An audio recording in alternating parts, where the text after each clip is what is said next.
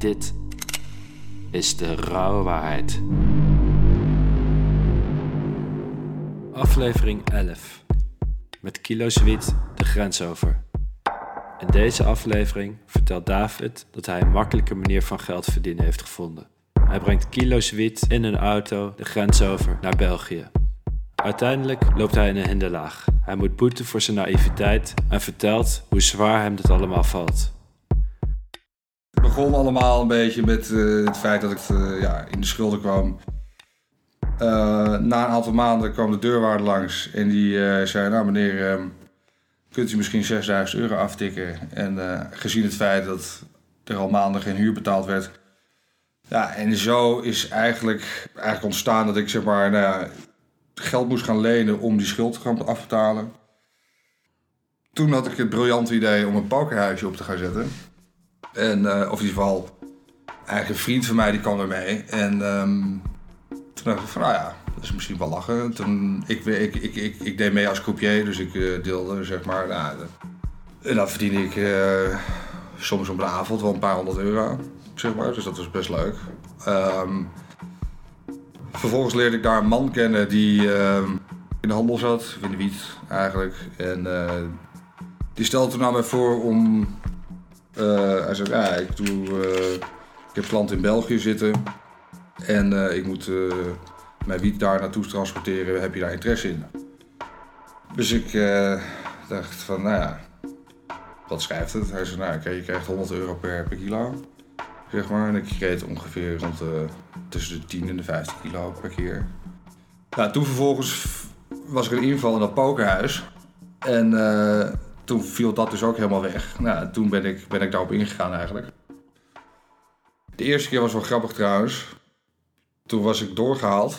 Eh, op, stond ik op een feest. Daar leerde ik toen mijn toenmalige vriendinnetje kennen.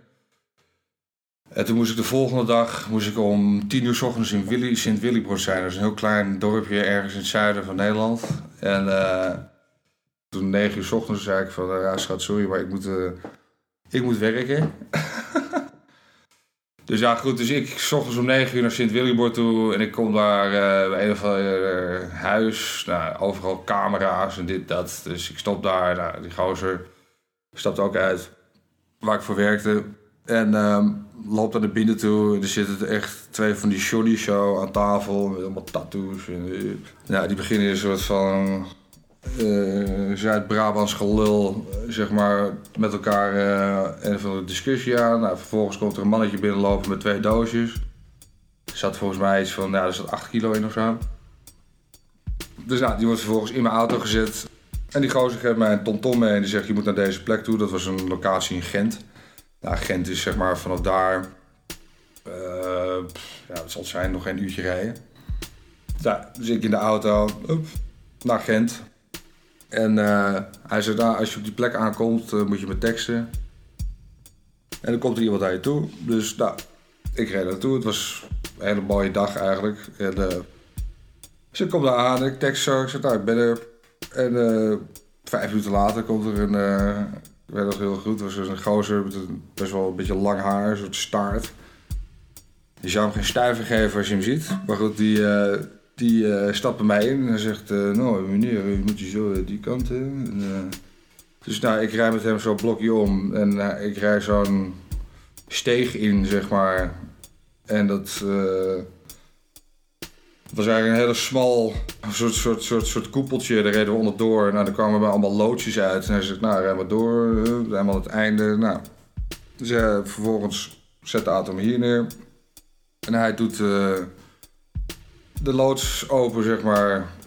En eh nou, ik gooi die doosjes eruit. Hij checkt het niet eens of zo. Ik kreeg, een, kreeg toen een beetje, weet ik veel, eh, nou, het zal zijn. Ehm 4 keer 5, dus of 8 keer, 8 keer 5, dus dat zal rond de 40.000 euro of zo. Kreeg ik mee, nou die stopte ik ergens onderin de, bij, de, bij het reservewiel. En toen ben ik teruggereden. Nou, en toen kwam ik weer, denk ik rond een uurtje of 3, 4 of zo, kwam ik weer terug in Amsterdam. En eh, ik geef die gozer het geld, ik kreeg 800 euro in mijn hand geschoven. En eh, vervolgens ben ik diezelfde avond nog naar dat meisje toe gegaan. en ik dacht van, nou, top. En dat is eigenlijk zo, ja, een jaar lang eigenlijk bijna, ging dat, is, is dat zo gegaan. En ik, eh, goed, de ene keer moest ik naar, moest ik het in Almere ophalen. De andere keer eh, was het in de, de buurt van Amsterdam. En uh, nou, daar reed ik van vervolgens, ik kreeg gewoon adres door, nou, op, de TomTom. En een vloep, dan reed naar ik naar die plek toe. Dat was in Gent, uh, Brussel en Antwerpen eigenlijk. En het waren... Het was eigenlijk altijd hetzelfde verhaal. Je komt op locatie aan, je zegt ik ben er. Ik zeg, het ging zo tijd door tot na de zomervakantie eigenlijk. Het domme was eigenlijk dat ik, dat ik... Ik nam altijd mijn persoonlijke telefoon mee. Ik zet hem wel uit, maar uh, zeg maar, als je je batterij erin blijft zitten, dan geeft hij alsnog zeg maar een signaal door aan die palen. Dus ik dacht daar toen helemaal niet over na. Ik bedoel, ik was net nieuw in die wereld. Ik had zoiets van ja. En de reden was ook dat ik vaak. Mijn vriendinnetje toen de tijd woonde in Rotterdam. Dus ik reed heel vaak vanuit daar weer reed ik weer naar haar toe. Ja, dat is eigenlijk de reden dat ik erbij had. Maar als ik die niet, als ik die niet had bij, bij me had gehad, dan, dan, dan hadden, ze, hadden ze waarschijnlijk nog minder informatie. Zeg maar. Maar goed, dat, uh, ik denk de eerste keer dat ik er heen, weer heen reed was half januari of zo. Nou, ik heb toen drie ritjes gedaan, denk ik. En de vierde keer dat ik daarheen reed, toen had ik maar, had ik maar drie kilo of zo bij me. Dat is het minste wat ik ooit, wat ik ooit mee heb, genomen. Weer dezelfde locatie, of niet dezelfde locatie, maar dezelfde, principe. Ik reed er gewoon naartoe. En ik was ook die dag of die avond daarvoor had ik vette ruzie gehad ook met mijn, met mijn ex. Of ja, toen, met, mijn, toen met mijn vriendinnetje.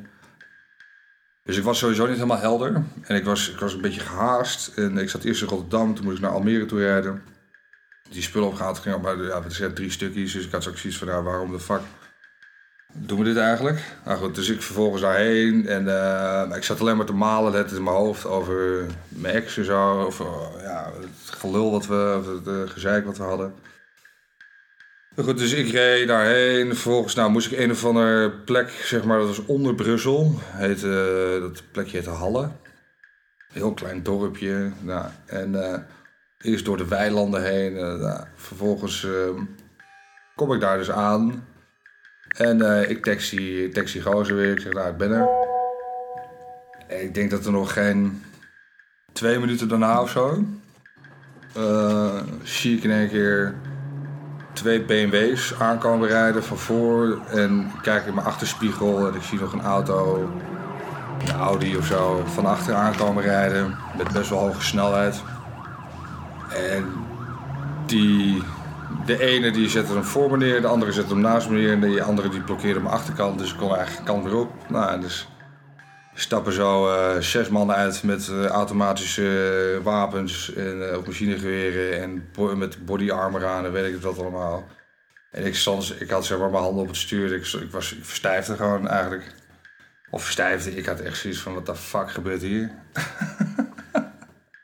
en dat is ja, is wel, wel, wel, wel, wel apart zeg maar als er in één keer allemaal gastjes met wapens uitstappen. Dus ja, goed, op het belletje begon natuurlijk wel vrij snel te rinkelen. Dus ik dacht van, oké, okay, uh, handen omhoog. En toen moest ik uitstappen. nou, alles werd natuurlijk, je werd helemaal uit elkaar getrokken. En vervolgens werd ik in de auto gezet. Nou, toen deed ze natuurlijk de achterklep open. Ze doen een doosje. Ah, oh, jongens, ja, we hebben het, we hebben het, we hebben het. En helemaal blij. Toen dacht ik ook van, nou, je hebt maar drie kilo, maar goed. Nou, en vervolgens werd ik naar een of ander politiebureau gebracht in, um, in Halle. En toen dacht ik van ja, goed, ik kan twee dingen doen. Of ik ga op elkaar spelen. Of uh, uh, ik ga gewoon een verhaal verzinnen. Dus, uh, nou, dus ik voor die onderzoeksrechter, nou, dat was echt zo'n, ehm, zo'n, zo'n, ehm, weet je, zo'n, zo'n strenge schooljuffrouw-achtig typetje. En uh, iets serieus. En uh, nou, dus die vrouw die vraagt van, nou meneer, uh, kunt u het dan vertellen? Nou, dus ik deed me verder mijn verhaal. En die zei van, oké, u gaat naar um, Forêt, dat is een van de oudste gevangenissen zeg maar, in Brussel. Die ligt midden in ehm, eh, het centrum van Brussel eigenlijk. Nou, het is net een soort van oud, eh, oud kasteel eigenlijk. Ik kwam daar zeg maar, ik, had het, ik had het hele idee van, nou ja, kijk, Nederland is best wel goed geregeld. Dus uh, ja, het zal allemaal niet zo heel veel voorstellen. Maar goed, toen werd ik dus naar de gevangenis daar gebracht. En ik kon naar binnen lopen. En het was gewoon net alsof je gewoon fucking 100 jaar terug in de tijd gaat. Dat je echt denkt van... Je moet een beetje voorstellen, zo'n oude Amerikaanse gevangenis, weet je wel. Het was, dat celletje is denk ik nog niet eens, ik denk, ja, ik denk dat het nog geen 8 vierkante meter was of zo. Er stond een stapelbedje in. En er zat een Marokkaanse man, die zat daar, zeg maar. En uh, tv te kijken op een heel klein soort blauwpunt, achtig, oud, oud, oud uh, tv'tje. En uh, nou, de man sprak alleen maar Frans, zeg maar. Was verder een heel aardige kerel, eigenlijk.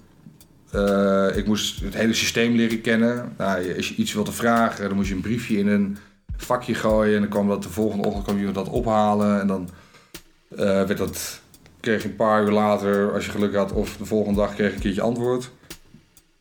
Nou, dat ging zo maar zo door. En ik kreeg te horen dat de gevangenis of de gevangenisbewaarders, of bewakers, uh, de cipiers eigenlijk, dat die in staking waren. Dus uh, de reden dat ze in staking waren was omdat zij zeg maar onbemand zijn in de vergelijking met het aantal gevangenen wat daar zitten. En ze, krijgen onder, of ze vinden dat ze niet genoeg betaald kregen. Dus ik zat een week lang in een lockdown in de gevangenis. Eigenlijk, daar kwam ik in terecht. Dus uh, je kon in de buiten. Je, je kreeg, uh, er werd zelfs geen eten rondgebracht. Want de gevangenen mochten die niet, de, de gevangenen die de keuken leidden, die mochten niet, uh, mochten niet koken. En een week later, toen het klaar was, toen zeiden ze van, of toen werd het in één keer, ja, je, je kunt gaan douchen we mochten daar dus één keer, of ja, soms twee, meestal één, twee keer in de week mocht je dus douchen. Uh, en ze gaven jou, zeg maar, één keer per maand gaven ze je kleding. Dus je moest altijd dezelfde kleren aantrekken. Behalve het enige wat je zelf mocht doen was je, was je t-shirt en je sokken en je onderbroek. Ik heb daar, ik heb daar, ik heb daar letterlijk gewoon mensen zien wegrotten gaan. Nou goed, wij zaten in eerste instantie zat ik daar met twee, of zaten, zat je daar met z'n tweeën. Op een gegeven moment uh, was de capaciteit zeg maar te klein. Dus wat deden ze? Dan, dan kwam er gewoon iemand, dan kwam er vervolgens een andere gevangene erbij. En die kreeg een matrasje mee en die moest zichzelf op de grond neerleggen. En dan zet je dus op ja, nog geen 8 vierkante meter met drie mensen. En het bizarre is ook dat je, je moest in dezelfde ruimte je behoeftes doen. Uh, dus nou, dat kun je ook lekker delen met de rest, zeg maar. Ook daarbinnen hebben we een van de dingen ook die... Er werd, ik denk dat er om de, de twee, drie weken was er iemand die zichzelf ophing, zeg maar. Omdat hij gewoon totaal geen, geen, uh, geen uitzicht of, ja, had op, op wat, hij, wat hem te wachten stond. Ik heb een van die mensen heb ik ook... Die kwam naar mij toe, dat was een uh, Afrikaan. En ik was een van de weinigen die Engels sprak, zeg maar. Die werd aan mij voorgesteld. Hij zei, wil je wat vragen stellen? Dus nou, ik met hem een rondje lopen. En hij vertelde me dus eigenlijk... Of hij zei van, ja, ik ben met 4 kilo kook gepakt op uh, Brussel. En uh, airport, bla bla wat kan ik verwachten? Ik zei, ja, kan je, kan je die wel gaan zeggen? Ik zeg maar... Um, ik zie, je hebt geen... Ik zeg, kan je advocaat geven? Ik zeg maar, als je geen geld hebt, dan wordt sowieso al lastig. Ik zeg, uh, dus ga uit dat je waarschijnlijk een prodeootje gaat krijgen. Zeg maar, ga maar uit van minimaal vijf jaar. Weet je wat je. En dan moet je dan een derde van uitzitten. Dus um, verwacht dat je sowieso wel twee, anderhalf, twee jaar gaat moeten zitten. Nou, de volgende dag had die man zich opgehangen. Ik had de eerste twee, drie maanden had ik het echt psychisch best wel lastig. Ook omdat mijn, uh, toen de tijd mijn vriendin, die, uh, waar ik sowieso al ruzie mee had.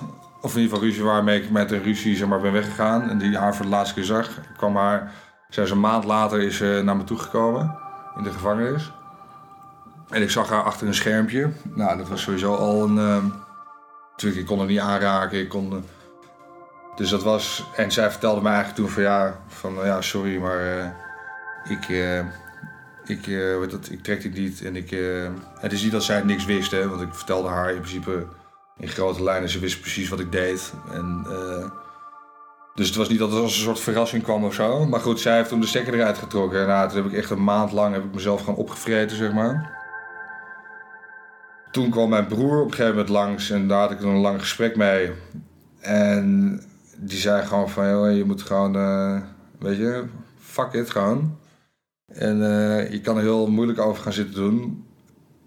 Of je accepteert gewoon de situatie. En dat heeft mij toen wel een soort van, toen kreeg ik wel een soort van omslag, weet je. Of in ieder geval na een tijdje, na, na een week of twee of zo, toen dacht ik, weet je, fuck it ook. En toen ben ik, ben ik um, eigenlijk een soort van, ja, uh, heb ik mezelf gewoon daaraan losgelaten. En toen dacht ik van ja, ik kan, weet je, kan er gewoon beter het beste van maken. En uh, ja, goed, toen op een gegeven moment, nou, ik had eigenlijk de verwachting dat ik zeker tien maanden of langer zou vastzitten. Anderhalf jaar had ik eigenlijk op gerekend. Nou, toen ik na zeven maanden, of zeven en een half of zo, toen kreeg ik in één keer een brief van, nou meneer, mag op borg worden vrijgelaten. Nou, toen werd ik vrijgelaten en dat was voor mij nogal, ja, het kwam in één keer uit het niks. Dus het was, ik moest in een soort omschakeling maken. En toen stond ik in keer twee dagen stond ik in keer buiten. en uh, toen werd ik opgehaald door mijn vader. En toen, toen uh, heb ik de grootste fucking steak besteld die ik kon bestellen. En uh, een glas whisky erbij. Het heeft, het, het, het, heeft in zekere zin heeft het mij veranderd. En ik denk dat het ook ik denk dat, ja, het is heel cliché om te zeggen dingen gebeuren voor een reden. Maar um, ik denk dat dat zeker, uh, ja, dat er ergens een, een, een, een reden was dat dit gebeurde. En ja, ik denk dat voor, voor, voor heel veel mensen die in zo'nzelfde situatie terechtkomen, je kan denken van, oh, dit overkomt mij en ik, oh, ik ben zo zielig en uh, weet je, waarom, waarom gebeurt dit? Nou, ten eerste maak je die keuze zelf. En ten tweede kun je het ook omdraaien en denken van, oké, dit is, dit is, dit, ik zit nu in deze situatie en hoe kan ik er, zeg maar, hoe kan ik dat, zeg maar, verdraaien naar iets positiefs? Heb jij het lef en de gave om een soortgelijk verhaal met dit publiek te delen? Mail dan naar info.derouwewaarheid.com of stuur via Instagram een DM naar de